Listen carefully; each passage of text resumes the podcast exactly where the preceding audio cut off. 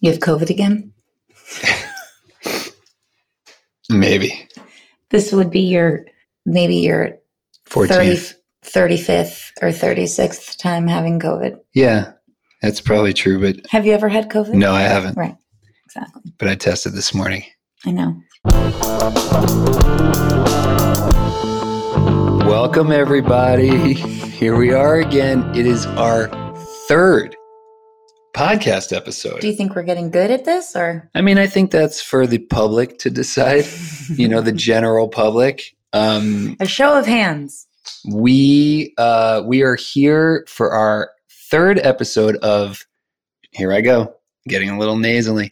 Remind me why I built this. It's it's a high pitched and it's a little bit nasally and it's really questioning all of the things that you've done in an entrepreneurial journey. So um, I'm excited about today. Are you, Jacqueline? I am excited about today. We're sitting so close We're to each other So close. because the past couple recordings we've felt a little echoey and i think it's because we are too far from the mic and i can't figure out how to do the two mic thing so we're sharing a mic which makes sense because we share water we share a bed We're essentially still in quarantine together. we share children sharing is a theme of ours Oh anyway God, our shoulders are literally touching. Yeah, I wanted to start today because this is a podcast again about just kind of being honest and real. And I wanted last time we started off by we did a check in. I checked in on you Mhm. and you told me how things were going. And then you forgot to check in on me, but I just went ahead and just decided to tell you how things were going with me. So, do you want me to ask you how No, things are going with you? I was actually going to start by saying that I want to acknowledge that um, yesterday we had a moment together where I was really feeling something and it was high stress for you in a moment. And I'm sharing this because, again, this is part of the entrepreneurial journey and it's part of working with your spouse. And I wasn't sure how sharing my feelings and thoughts would go. And to your, much to your credit, you really like took it nicely. And you you rallied in a way I didn't expect. And it just felt really good. And working with your wife or your husband is never easy. But in those types of moments when you go into a moment and you're not sure how it's going to go and it goes really well it kind of changes the course of the rest of your day so i just wanted to publicly acknowledge that Oh to God. our massive following here. Um, again, to the general public, I'd like that. And I also want to say to Jacqueline and to my mom and to my mothers in law and to all the other moms out there, far and wide, and this year, I think more than ever, I just want to wish a very happy Mother's Day Thank you. to everybody, which is coming up. Although this recording is probably not going to release until post Mother's Day.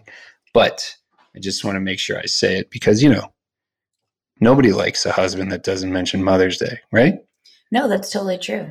So, anything you want to share, Jacqueline, before we get going with our guest? No, I'm excited about this guest. Me too. Me too. That's what you got? No, no, I mean, I, well, first of all, I'm glad that you were happy with the way that things went yesterday after our conversation, but it is sort of another interpretation of what I have been telling you, but with more action than before. So I, Well, I think the conversation action was sparked action. What you needed. yeah. Okay. All right. Is this cryptic enough for everybody? Basically, things are great. Yep. Personally, professionally, and just all over. Remind me why I built this. Uh huh. You said it. Jacqueline, today's guest is the founder of not one business, not two businesses, but three total businesses. She is a that we know of. yeah. She is, and we like lived off of one of them. Well, like, we'll talk. We we're going to get into it. I don't Sorry, sorry. Now's not the This time. is what happens. She's a New York City mom of two. She is a true hustler in like the most perfect sense of the word. She defines the phrase can't stop, won't stop because I feel like she's always going.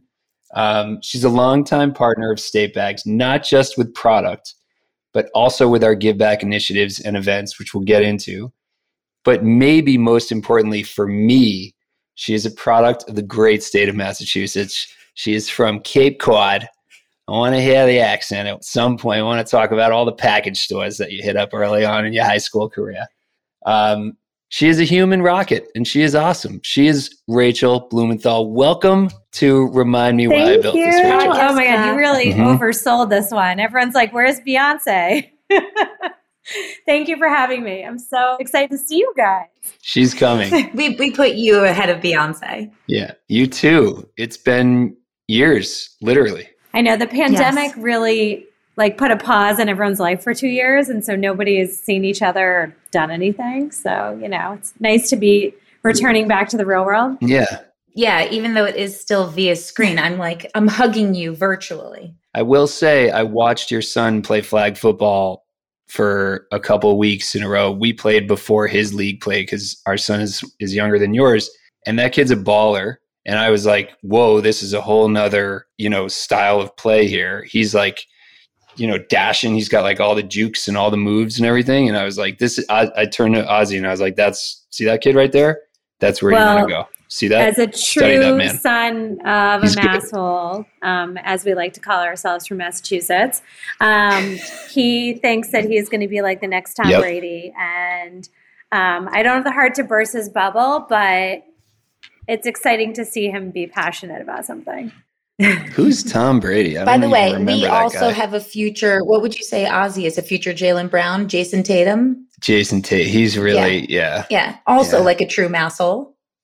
Actually, Rachel, before we get into like our million questions about business, I'm curious like are your kids steering more towards Boston sports affiliation or like I mean they're like New York City born and bred. So I'm curious. And you guys are mixed too. You're like us, like one New Yorker and one masshole. Griffin, right? I said You it. said it, not me. Um, Griffin, and basically al- also only people from Massachusetts can call each other massholes because you know it's like one and the same. Um, so Griffin Correct. loves Tom Brady and he loved the Patriots basically to piss off my husband um, because my brother loves the Patriots as you know from from Massachusetts, um, and now he just follows Tom wherever he goes. So whatever Tom does, Griffin is into. I would say otherwise, he's a New York fan. Mm. All right, well All that right. makes sense. We'll work through that, I guess, in therapy or something. I don't know. Um, speaking of, I just got back from Boston because I took my son. I surprised him at school, and we drove to Game Two in Boston for the Celtics series, and uh, it's become a full obsession. It's it's a little bit over the top, but we're loving it. It's great. Yeah, it's something good though. So in that, like for now, we'll let him shave Celtics into the side of his head and dress head to toe Celtics. But when Yes. it really matters, I'll be sure to cut the cord. True. Don't worry. Yeah. Right. It's also one of those things where it's like such a special thing that you guys have together, right? And it and it's Yeah. so natural. Like I think as parents, as your kids get older, you're always trying to find the way to connect with them that comes naturally and not like super awkward of trying to get them to talk when they don't want to talk. Um, so it's nice that you guys have built that and you'll always have that. And that was the pandemic. Like it was just literally sitting inside and him starting to get interested in sports. And then next thing you know, I was like, well, if we're going to watch sports, we're going to watch my teams. And then he was all into the Patriots and then he's all into the Celtics and he's all, and I'm like, and everyone's like, you brainwashed this kid. And I was like, yeah, but like there was also COVID and we had to stay home and Well, there was nothing to do. we have to have another kid because I have to have a child that is equally clothing obsessed as I am and becoming like a collector, a mini collector. So Is this breaking um, news? this is this is not breaking news. Okay, have you good. seen my closet? Hello. All right. Just making sure. Neither child is as interested as me, but It's called it's called guidance. Yeah. yes, I know. I need to start, you know, really pushing the path. Yeah. But so speaking of clothing, Although I've created a complete monster in Gemma, so and everyone's like, "What do you expect? Like you, this is literally you reincarnate. You deserve this, you know." is that what your parents and I'm say? like, I kind of love it, but it's a little scary. Do your parents say that about Gemma? Um, probably more my friends. Nice. Um, okay, Yeah. so I know I, I we emailed about this, but the premise of this podcast, which I think you appreciated as a fellow entrepreneur who has had just the roller coaster ride of this entrepreneurial experience, is just kind of a real talk space to talk about like just the absolute trials and tribulations of starting a business. In your case, starting three businesses, but you know, just kind of like being honest and not it not always being it's this beautiful fluffy you know magical experience but you know kind of like talking about the things that kept you up at night and took years off your life and put a lot of gray hairs in your head. And i'm speaking personally you look great.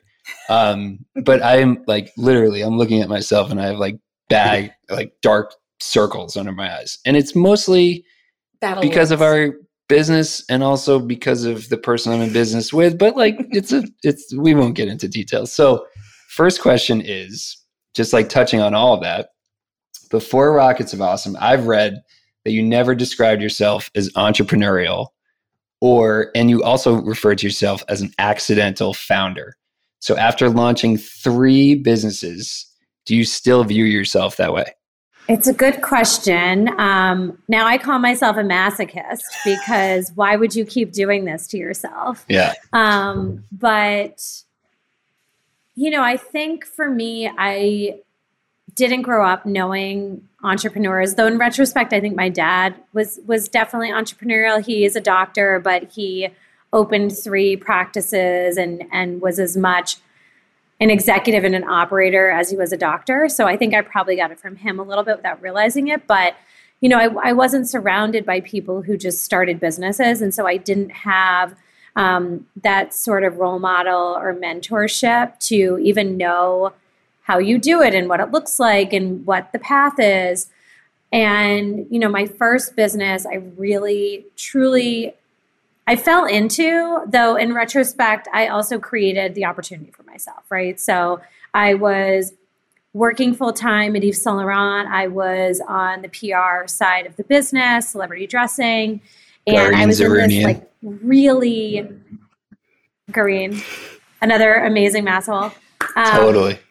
I was in this incredibly glamorous environment. Um, and it was sort of this great balance of sort of creative and, and business for me. But my role in particular was not particularly creative. And being in such a creative environment, I was really hungry for it. And so I made myself a ring at, you know, I went to like the bead stores in Sixth Avenue, handmade a ring. I was an economics and political science major. I have no design or jewelry training whatsoever.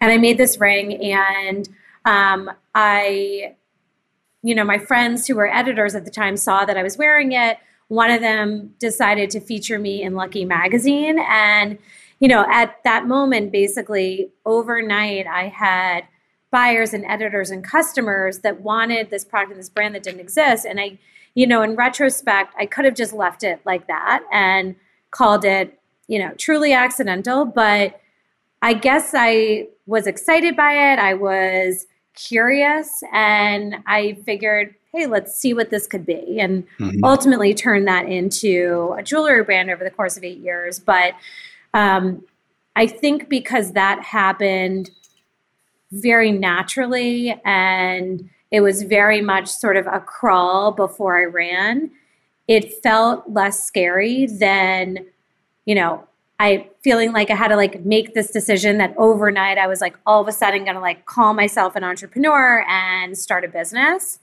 And I think also relevant to mention, and, and you guys probably remember this too, is that back then, which was a very long time ago, it was like 20 years ago, um, you were also not an entrepreneur. Like you were just a small business. Right. That's it right. wasn't cool or sexy or trendy whatsoever. Totally. And you know, I remember, maybe correct me if I'm wrong, but I remember that um like it was carried at Scoop because I was working at Scoop and I remember that we were buying your stuff. And that was like a really big deal. Yeah, so we were carried at yeah, we were at about 500 retailers worldwide. So everyone from Scoop and Intermix to Bergdorf and Henry Bendel.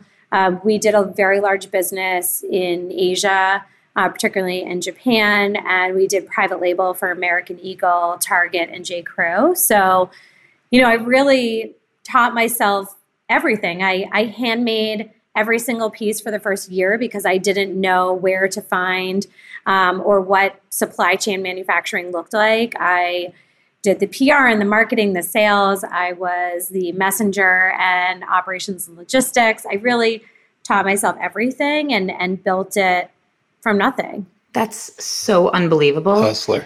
Yeah, total hustler. That's really like such a cool story. But also, what I find so interesting about your path, and like, I know we're going to get into all of this stuff, but the three businesses that you started are all so unbelievably unique. Like, Cricket Circle was unbe- like, I was a new mom at that time. And that was like the mecca. Like, that's what you went to. You went to Cricket Circle to understand what you should be buying. And I even remember Cricket Circle interviewing me right. in the beginning. And I was like, oh my God, I need it. Like Cricket Circle's interviewing me. This is amazing. And then to Rockets of Awesome, which is also a totally unique, totally different kind of business. And I think that that really speaks to that initial hunger that you had for creativity because that didn't change throughout the course of your entrepreneurial journey. I mean, you've done three very unique, very special, like totally different category types of businesses. And that's just amazing. That really is amazing.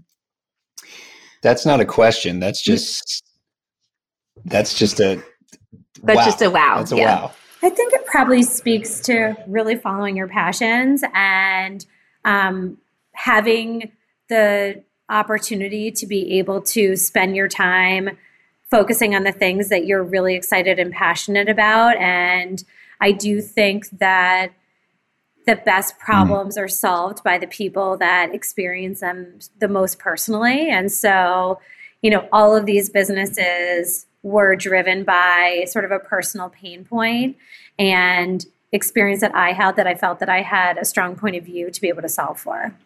Totally. I mean, that's that's just so spot on and all of your brands really speak to that specifically. That's just that's really like such a strong and valid point. Um, and so this is also a very strong and valid question. So when where were you? What were you doing? And most importantly for someone like you and i what were you wearing the moment you said i'm going to start rockets of awesome God, I wish I remember what I was wearing. Um, I was in my kitchen sitting at the counter, um, and I was on the phone with one of my investors of Cricket Circle, Kirsten Green from Forerunner Ventures. And we had been talking about this idea for some time. And it was that moment that I sort of decided that I was going to do it. I also distinctly remember where I was and what I was wearing when I negotiated my first term sheet with my lawyer, who has been my lawyer for the last, let's say, eight or nine years. Um, so I was on the one of the one of the piers off of Hudson, uh, off of the you know Hudson River on um, the West Side Highway, and Neil and I were taking a walk. We were talking about um, the business. We were talking about the fundraising plan and the process. And I was wearing this yellow Sacai shirt, which I still own, and um, took a call with my lawyer, Ken McVeigh from Gunderson, to negotiate the term sheet. So I do remember that very specifically. Wow. This is so funny. Like we've we've done this now 3 times and the last guest Jacq asked the same question like she started this unbelievable hair salon that's like blowing up.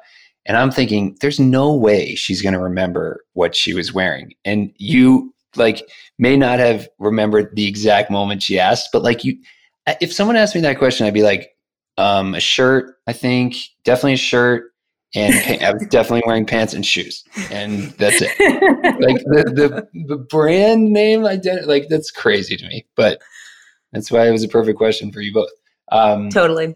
So, because I remember what I was wearing when. Oh, okay. I do. I remember what I was wearing because it was actually a big day for me in the office. The day that I was. The, Wait, what specifically? Who, like what when day? I'm going to tell you when oh. we when someone connected about being interviewed for Cricket Circle.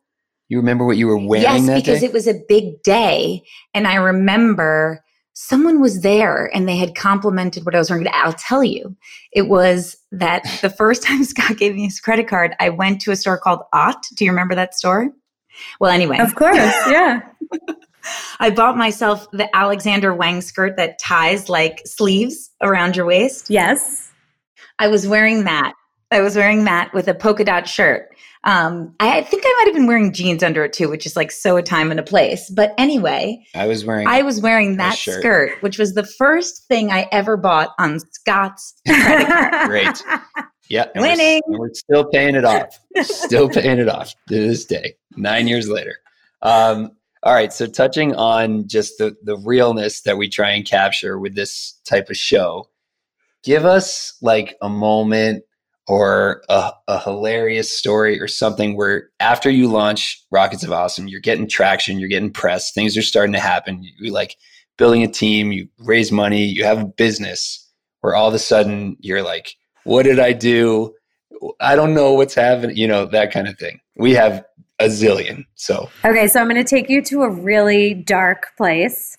Um, and this was years and years, years into Rockets of Awesome. Um, but we had the opportunity to sell the business. And um, we had gone through a very long process with the potential acquirer. They were very close to the business. Um, there was a lot of um, strategic planning happening. You know, all of this to say that um, we had spent a tremendous amount of time both on diligence, getting to know the team, um, talking about what integration looked like. You know, it was like very far gone. And at the 11th hour, they pulled out of the deal. And you can imagine, you know, for for a venture funded business, right? You basically operate like hand to mouth in terms of how long your venture funding lasts for. And typically when you run a process, you parallel path lots of different options in case something like this happens, right? Because we're all planners of the worst and that is basically what you have to do as somebody that's operating a business you plan for the worst. Um, in this particular case we did not parallel path because the potential acquirer was so close to the business. There was such um, a level of trust and integration and so forth that we we were concerned that if we went in parallel path it we didn't want to risk the trust of the relationship. So we didn't um, at the 11th hour, they pulled out of the deal. The deal fell through. And in that moment, your world just comes crashing down. And you think about every single stakeholder involved in your business your team, your investors, your customer, you know, your, your identity, um, everybody that you're responsible for.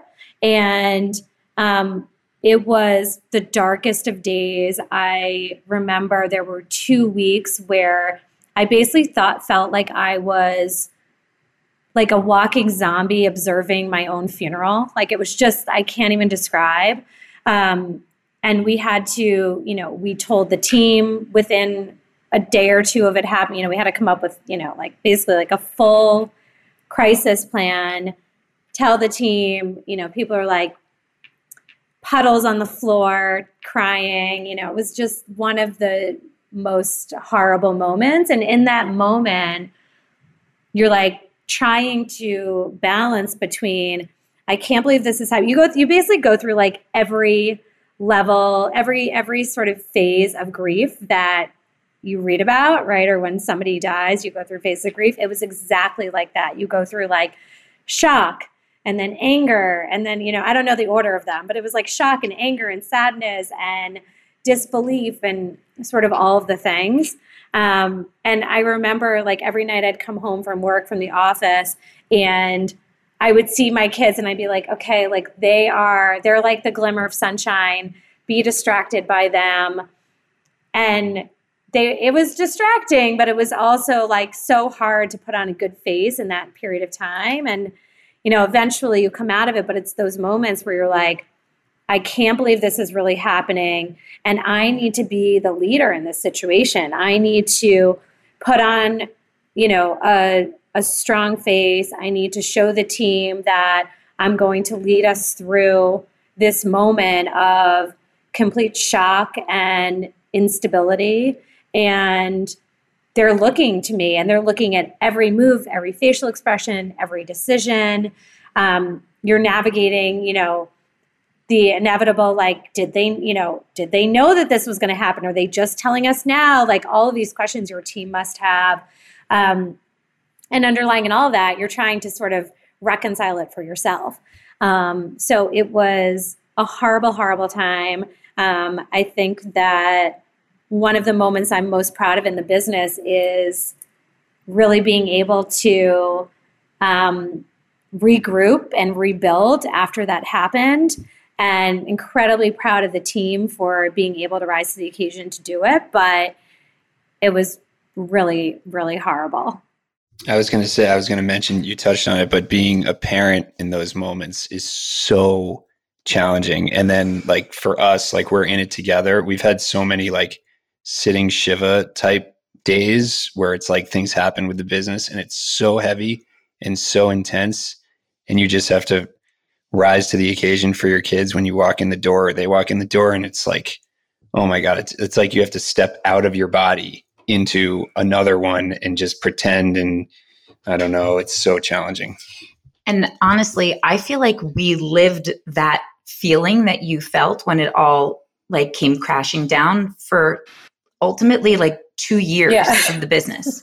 And i feel like this is such a like a very like visceral feeling like hearing you talk about it. Like i totally understand how you felt in that moment. Like i totally i know the feeling. I know the way my fingertips felt. Like i lived outside of my body for 2 years and like i felt that it had disconnected me from everything. Like i couldn't even focus on anything other than state and making it survive and it was like I always say this now because the business is thriving and like we're just leading in a totally different way, but like it almost killed me. I mean, and I think that that's like a very important piece of like this journey is that like the lows are so low. And us, it almost killed us. It almost killed us. yeah. yeah. I mean, now here we are sitting shoulder to shoulder, literally. I just want a second mic so bad, but I can't figure out how to do it. We can't afford it. Yeah. So and there's using, a budget here. And we're using our kids' headphones, by the way. I recognize them. These are the we airport headphones. headphones also. yeah. Yeah. They don't fit our heads right, but they're matching. So it's cool. So this is actually perfect. So after all of that craziness happened, again, which like I said to you, because I did speak to you at one point in time, and I was like, please reach out to me because I I know how you feel and I'm like I could totally be a person that you can scream on the phone with and I will be like I'm with you. But was there a moment after that when you said to yourself I'm smarter and I'm better at this than I ever thought I would be? Yeah, um so many moments. You know, I think that you know, listen, as as entrepreneurs and I think particularly for women um, you know, I think we have this sort of like imposter syndrome syndrome and it's it's these moments where you work you're working through the storm and you're like fighting the fires and then you have a moment of clarity where you're like man i'm like really awesome at you know a b and c. And i'm a ninja at you know whatever these things are that you've decided that you have sort of clarity to and then, you know, even sometimes I'll be like, but am I? Because like I got us in this predicament, you know? And I try to sort of give myself the credit in that moment. But yeah, I mean, you know, I think the the beauty of being an entrepreneur is that it is like the most intensive, greatest MBA you could ever give yourself. Like, I think it is truly such an educational gift to grow as a human and I don't know, you know, I think, you know, it's really that the learning curve is just so much steeper, right? And so everything that you learn, um, much of it sort of self taught or obviously learned on the job, but most of it that we learn um, is learned on the job. And so, and because it is self taught, you know, I think sometimes you, I would sort of second guess myself and say, like, well, is this the way you do this thing? Or of like, I just convinced myself that like that's the way we do it and that's the way you should do it. And, you know, that could be anything from recruiting to um, building culture to, you know, marketing strategies, whatever it is. Like it could be across any aspect of your business. But I think what you learn is that you just learn things really, really fast. You have a, you know, basically like learn it or crash mentality. And then you're a ninja and you're like, I can go in and solve these problems for so many other people. And, you know, for me, I feel like it is my responsibility to now help other entrepreneurs avoid all of the pitfalls that I've experienced. And if I don't do that, then I'm not giving back. And, you know, I spend probably at least 25% of my time advising entrepreneurs and not because they pay me, but because I really feel as though it's like truly my responsibility to give back because I wouldn't be where I am if people hadn't helped me along the way. We're fighting over the microphone to I respond to that. I, Go ahead. no, I was just going to say. How could I not jump in and give I know, back? Come I know. On, you're right. You're right. I know. I know. We're of course. Go but, ahead. But that I I I totally also agree with that because anytime someone asks me for advice, I'm like, oh my God, yes. And I think that that is like something that we all love to do because if you can help someone to avoid that feeling that low, like you, you really have done something very special. You have really done something to help that person. If you can give them that one nugget, it's like, it's really game changing.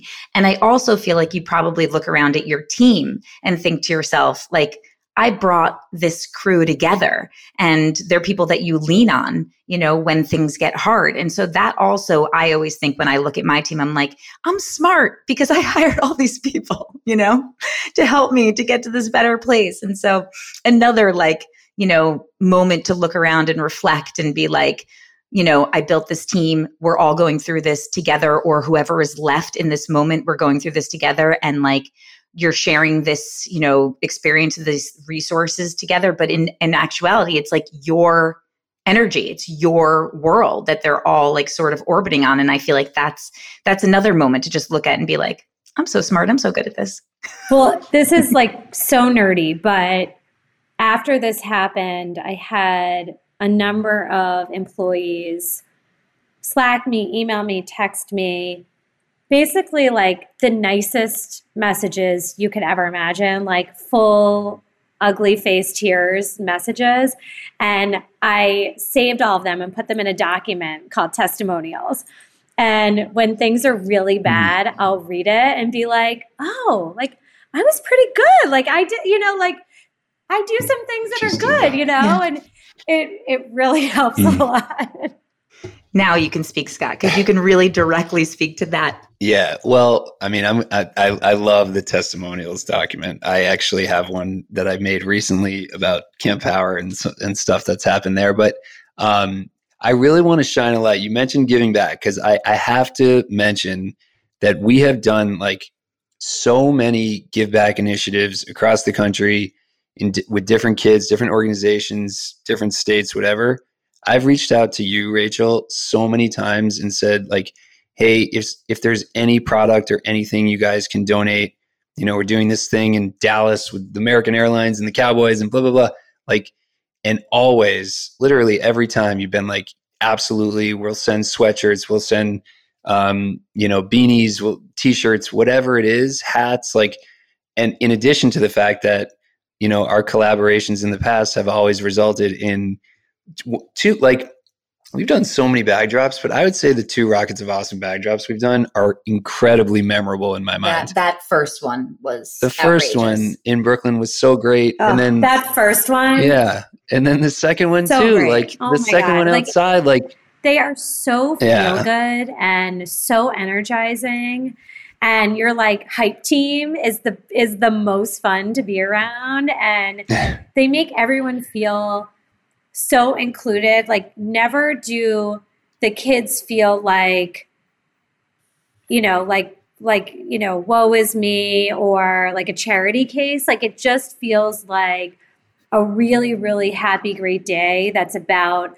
celebrating individuality and creativity and these kids like being them their best selves and and that's what we loved so much about it I mean, I I have to tell you, like, I also felt like, you know, the energy was always so great at those events because your team specific talk about individuality, like your team, I remember just like dancing and like coming like all jazzed up and like with and- the jackets. yeah, the jackets and the kids, the kids feed off of that. So like we've had some events with like some corporate stiffs and like the kids are like our pack men and women are awesome, but the you know the group that we're doing it with is like not. So I think it's kind of a it was a product of you know your guys' team. But what I was going to mention is that at both of the events, I believe you got up and spoke in front of you know hundreds of kids. You know, I think one was in Williamsburg and the other was in um, Brownsville or somewhere around there, Crown Heights um, in Brooklyn. And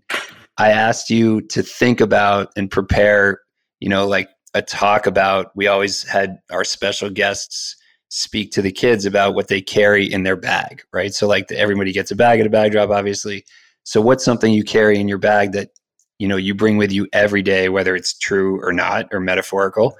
And I loved what you shared with the kids, and I was wondering if you remember it and if you could share it now Oh God. because it was great. I have no memory. I have no memory. But if I were to guess, I would say probably like a Swiss Army knife. And the reason I say that is because um, I've just always been somebody who has been very resourceful and really tried to make the most of the resources that I had. And, um, you know, I think that, you know, in retrospective, you know, in particular, building my first business where, you know, I wasn't a trained jeweler designer, I'd never made a piece of jewelry before.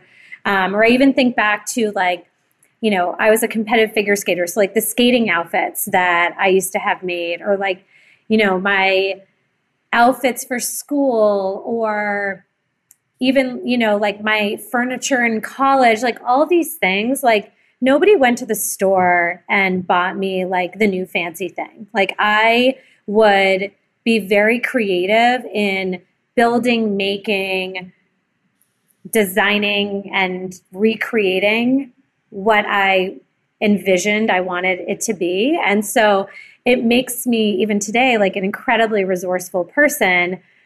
Um, and so I, I like to think that it was maybe something like a Swiss Army knife that enables me to, like, you know, if a light bulb is out or the water filter in my sink is broken, like, I don't want someone else to do it. I want to be able to do it for myself. I really like to be able to be self reliant and resourceful. And I think that that um, has helped me enabled me to build what I what I've built, but also it also helps me sort of create a value set around how I think about values and culture for the businesses that I've built and how I like to sort of develop team members. I love it. This this was among the many moments at bag drops that were my favorite. Like we've had rappers, athletes, you know, business owners, CEOs, whatever, get up in front of these kids, and I love watching. Like the, I used to love watching the kids just listen and watch them process the information. Like especially at your guys' bag drop because like you're the leader of this company with these like silver bomber jackets and like you know you these kids are looking around like all these people work for this company and she started it. And especially watching the little girls listen to you as the the leader of this business i would just see these like wheels turning. Like i can do this. Like you know what she's saying right now is hitting. And that's why i would always like really try and peg people down to to speak to the kids in this way about this in particular because they could always find commonality with whoever was speaking i mean obviously growing up in Cape Cod versus, you know, Crown Heights, Brooklyn is very different. But at the same time, like everybody's anything is possible and everybody's capable and everybody can figure out the tools. So I love I love that you did that both times. I think that was very memorable. Go ahead, Jacq. And also, I think you nail it, you know, when you say Swiss Army knife, because even like what we were talking about earlier with your three different companies, like those are three totally different businesses, to- three totally different skill sets in like, you know, imagining them. And I think that that's you know how you present yourself in life like even when i see you on instagram which is the only way i see you really now like you do you dress very creatively and you always have something that stands out that's very unique and different and the first thing with rockets of awesome aside from the name and the branding was that bomber jacket. I mean, that was such an incredible, like, first vision of what that company was going to be. And you can see you behind that. Um, and I think that that's so cool. And it actually really does perfectly dovetail into the next question because I always wonder, like, who in your world like was like that? Did where did you get that from? And this question is actually one that scot wrote. So who is the most influential person in your life? But more like was there is there like something in the tree that's hanging with a silver bomber jacket?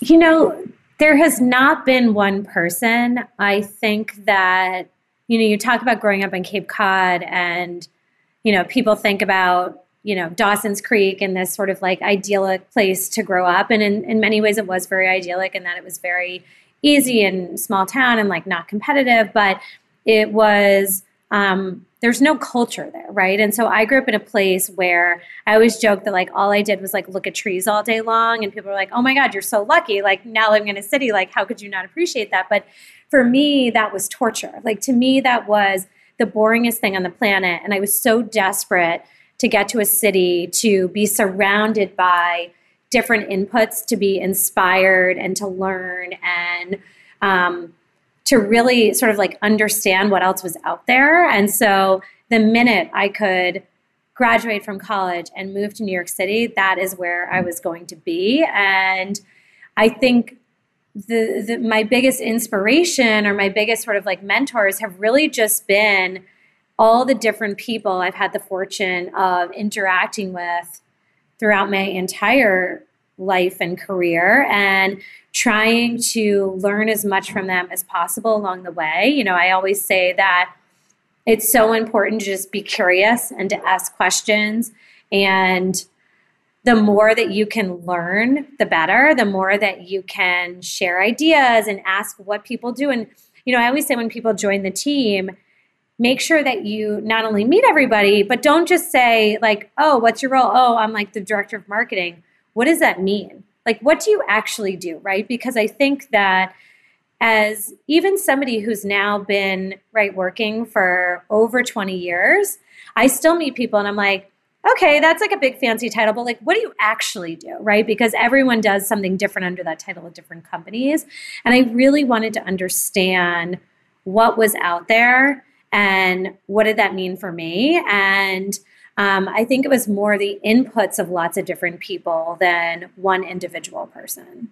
That's awesome. And i i always actually say the same type of thing because that is like when you know like because like really actually we're in a very similar situation right now where um, we're only looking at trees because we're living on the North Fork of Long Island from you know living in Brooklyn, and I'm a born and bred New Yorker, um, and so I'm really only looking at trees and sometimes horses and chickens, and so I can really understand and appreciate the value of being inspired, and it also makes me think a lot about the people that were around you know when I was growing up and who I am now and how I've grabbed so many things from so many different people and have made that like very unique me. Um, I, I, I do always wonder, like, you know, I said, like, where did it come from? You know, that kind of thing. But the people who do grab the best of everyone that they come in contact with, like that to me makes the, like a real character you know that like really to me builds like a lot of really strong character and a character. Um so that's awesome. Thank you for sharing that. Um i have a i'm interested to hear the answer to this question. Actually my parents just walked in their room about an hour early um and it this touches on my question but my dad um was kind of a well-known guy in the new england area when i was growing up um, and because of that, I was always kind of hesitant and like even a little scared to follow in his footsteps because he was is so beloved. So your husband and his company have been unbelievably successful. He is now a public figure. and in that process. So I'm wondering, has that privately been challenging or has that like been the perfect fuel to your fire? Being married to Jacqueline's new eyewear that she is now proudly wearing. I noticed them. I like them. Now that I am over 40, I'm starting to need glasses too. And he's like, could you just wear the glasses instead of, you know, being that person that takes out the light at the restaurant? He's like, it's so embarrassing. Um, but, you know, I think that. I think it helped that I was the original entrepreneur in the family. And so I had built and run the jewelry company before Warby launched. And so I think that that helped that I had some of that experience and sort of confidence as an entrepreneur. I would say that one of the one of the challenges has been that people don't take you as seriously. Um, I find that you know, particularly when I would fundraise for the business, people would say, you know, investors would legitimately say to me, you know, your husband's very successful. Um, why are you doing this? Mm. And to me, that was one of those questions where I was like, I I understand the question, but I want you to hear yourself ask that question because it is so embarrassing that you think that that's like an acceptable question to ask yeah. me. Um, or they would say, you know, you're a mom. How do you spend your time? And they were saying it not only because I was a mom and I was a woman, but because they knew him. And, you know, I would look them dead in the eye and I would say, exactly the way my husband spends his time. I work. That's what I do, you know? And so I think that, you know, some of his success has been challenging for me to be taken seriously. Obviously, his success and, you know, his team has been incredibly valuable to me over the years where I have lots of really, really smart people that I can go ask very specific tactical questions to and learn from. Um, I am seeing and I didn't realize this would be a thing, but I am seeing that it's actually becoming a little bit of potentially like a detriment for Griffin. Um, so Griffin is our 11 year old. He's in fifth grade. He is like the highest of high achievers, um, but he is also very, very hard on himself. He's totally type A, you know, first child. And his biggest stress in life right now as an 11 year old is that he doesn't have a business idea. And I can tell that, like, he is like, oh my God, how am I ever going to be as successful as daddy someday? And that breaks my heart. But then the other part of me is like, okay, so how do you find the balance between teaching your child to work really hard and persevere and work towards something that they really want and they're passionate about versus them feeling like they're never going to achieve enough and never be good enough? And I don't know what the answer is to that, either. but it's something that I'm anticipating that we will continue to navigate. Well, I think there's a work ethic there that he's seen that he's going to, like, he already has in him, and he's watched you both hustle and really grind to get to where you are, which I think is invaluable. Um, but you know, I have some therapists to talk about this specifically uh, when he's interested because this has kind of been my path. Uh, yeah, it's it's really tricky as the son or daughter or whatever of someone who's been you know really really successful and you know um, yeah it's it's an I do battle. think though the the the most important lesson is work ethic. Like if you have a strong work ethic, it will all come to you even if you're working for someone and you don't have a great idea, like your work ethic is what's going to make you successful if you have that drive. And I think that's a very important message to to carry on because I always say that about Scot. I'm like he is the hardest worker. I mean, nonstop. Yeah, I mean, I just I, I, work to give all our profits away though. That's that's that's what's always fun. to make the money, and then I work to just oh, push it out. Very altruistic of you. yeah, yeah, it's something. So I, I wanted to mention this one thing because I I read an interview with you or listened to a podcast or something leading up to this, and you talked about um, the moment when you were on the way to the hospital about to give birth to your second child and you're on the phone with an investor. And that hit home for us because we actually had our second child the day our press release hit about our Beyonce collaboration. This was like, I remember posting on Instagram, like holding my son an hour after posting about Beyonce partnering with State Bags and being like, this is officially the biggest day of my life. Like, and I was holding Ozzy and talking on the phone to press about this whole initiative and partnership. And this was great because Jacq is like in the delivery room and she's like, it's fine. It's fine. Don't worry. He's doing, he's got to do this. He's got to do this. And this is like, this is the most wild thing. So talk about this experience of it, you're in a cab, you're in an Uber, like where, where are you and what's happening that you're like fully in labor with an investor on the phone. And I think, and only I, an entrepreneur could right, understand. only an entrepreneur. And, and so I will come to that, but I think that that's also the other thing, right? And I think the beauty of having your significant other also be an entrepreneur is that you understand each other's life and path and experiences and demands better than anybody. And so there's never the question of why do you have to take that call or why do you have that meeting or why do you have to fly there for, you know, 6 hours or whatever it is. There's just this very natural understanding and this and this support of yeah you have to take that risk and jump off that bridge and see if it's going to work. And it might not and that's not going to be your fault if it does right? So i think that that is a tremendous benefit of neil and i both being entrepreneurs. But yeah i was i was in labor. I was um, on the way to the hospital Actually, no. I was I was in labor. I was already at the hospital. Thankfully, I'd already had my epidural because if I hadn't, I would not have been able to speak. I, I'm like one of those like until the epidural, I should just breathe. Otherwise, bad things will happen. So I had had the epidural, and then I was like, I'm cool. I can now like get through the last five things on my to-do list before this baby comes. And I was speaking to an entrepreneur, I mean, a, an investor about that round that we were going to do right before we launched Rockets of Awesome. So, um, and to me, it was like no big deal. And I was like, you know, I'm in I'm in labor. I'm at the hospital. Do you think we can talk about this tomorrow?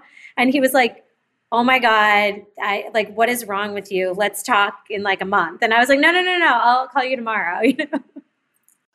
Totally. My fourth day, like with Ayla in my life. So day one out of the hospital, I had a, like one of our first product meetings. Oh, yeah. We had just gotten the samples. And so I they they told me while I was in the hospital, I'm like, I know I want to come to the office so bad, but I'm in the hospital. Like Didn't they come to us? They came to our house. They're like, Oh, well, in that case, we'll come to Brooklyn. And I was like, well, thank you for She's that. like nursing. But like, like yes, yeah. day four, like wearing the same Lululemon pants for eight weeks straight and they came to the house thank god but we burned them afterwards. Yes and i think you know um, and i think that's we're gonna let you go rachel. Oh go ahead go ahead. I was gonna say i mean i think that's the one thing that's really hard about being an entrepreneur and being a leader is that you know i never took maternity leave and you know for me that was a choice. I decided that you know i was so passionate about what i was doing. I'm you know, very impatient and like wanted to be in it and just like love it so much. And it gives me such energy and joy and, um, and inspiration every day that like for me that was what i wanted to be doing. And i found sort of the middle ground of no i was not in the office. No i wasn't on every call but i was very actively still running the business.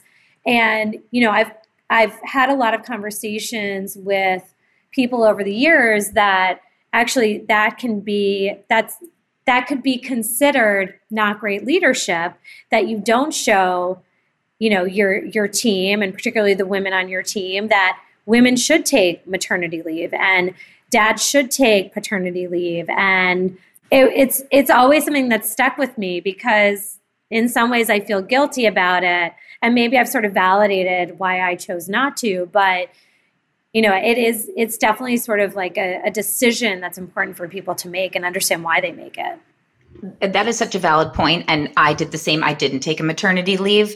Um, same as you energized by it love it so much couldn't stop. Um, and it has occurred to me also recently when Scot and I decided that we were going to move to California, which I'm not sure if you know, but we're moving to California in a couple of weeks. And um, I was so nervous to tell the team because I was like, oh my God, I don't want them to think I'm not going to be focused. I don't want them to think that anything is going to change aside from the time difference, like blah, blah, blah. And individually, a couple of people on the team came to me and they were like, I'm so happy that you're doing this because it's going to be amazing for you and your family, but also you're leading the right way. You're telling us that, like, we could be anywhere and that's okay as long as we're in it, you know, and as long as we believe in it and we want to continue to do it like that we could be anywhere. And that's like such an important message if that's the kind of company that you want to have. And it's a real reversal you know? Like it's not that great to be so busy is what everyone's saying right now. Like it's okay to have downtime and that's like a real like a real shift and also goes back to the beginning or like when we were just talking about like being women and like thinking that that's what we have to do in order to prove ourselves. And it just shows like how much the tide is turning that like you know we can lead we can also take time off you know and and those two things can exist together. And that's that's really like telling of the times. And i'm very happy about that actually. Yeah I, I, mean, I'm still on paternity leave. I think after COVID, he's still furloughed. yeah. Um, so we've taken up a lot of your time. I I just want to ask one final question to bring it all back. You talked about like you know the ultimate low of like a business owner. Definitely some highs and continued highs. So I'm going to ask you again. Remind us why you built this. Bringing it back. Like I, I think about it all the time. What's the constant reminder that keeps you going? I'm definitely a masochist. Um, no, I mean I I do this, I build this, I keep building it because I I truly love building things. And I think that I have learned that over the years and, and having some sort of perspective of my path, of all the aspects of my businesses that I've been involved with over the years, I have this really this newfound sort of understanding that I love building. I actually don't love the steady state. I love building from the beginning, the ground up from zero, and really creating. And to me, that is the most energizing. It's the most exciting.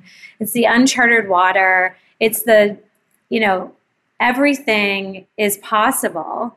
And then I love sort of as you're building, you're learning and you're educating yourself and you're creating limitations for which to build within. And for me, that problem solving aspect combined with the creativity is what I love the most and get the most joy from.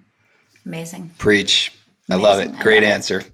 Rachel, thank you for taking the time. It was great to see you one day back in Brooklyn together at a bag drop where we can hear about your Swiss Army knife. I hope so. I change really some lives. But it's been it's been great talking to you. Thank you. Thank you so much. Thank you both so much. It was so good to see you, and I'm excited about your new journey. That's really, really exciting. Um, and yeah, I mean, I think it's it's so nice to be able to connect with people who have also been there and know the lows and the highs, and um, you know, we keep doing it because there's obviously a passion there. Totally, a Guys, love, it's like that. It's like that good golf shot. You shoot like 90 over par but you just hit that one shot and it brings you back. That's kind of the that's that's entrepreneurism. Well happy mother's day. Yes, i hope happy i'm the mother's day. Thank you you too. Thanks again rachel. We'll talk to you soon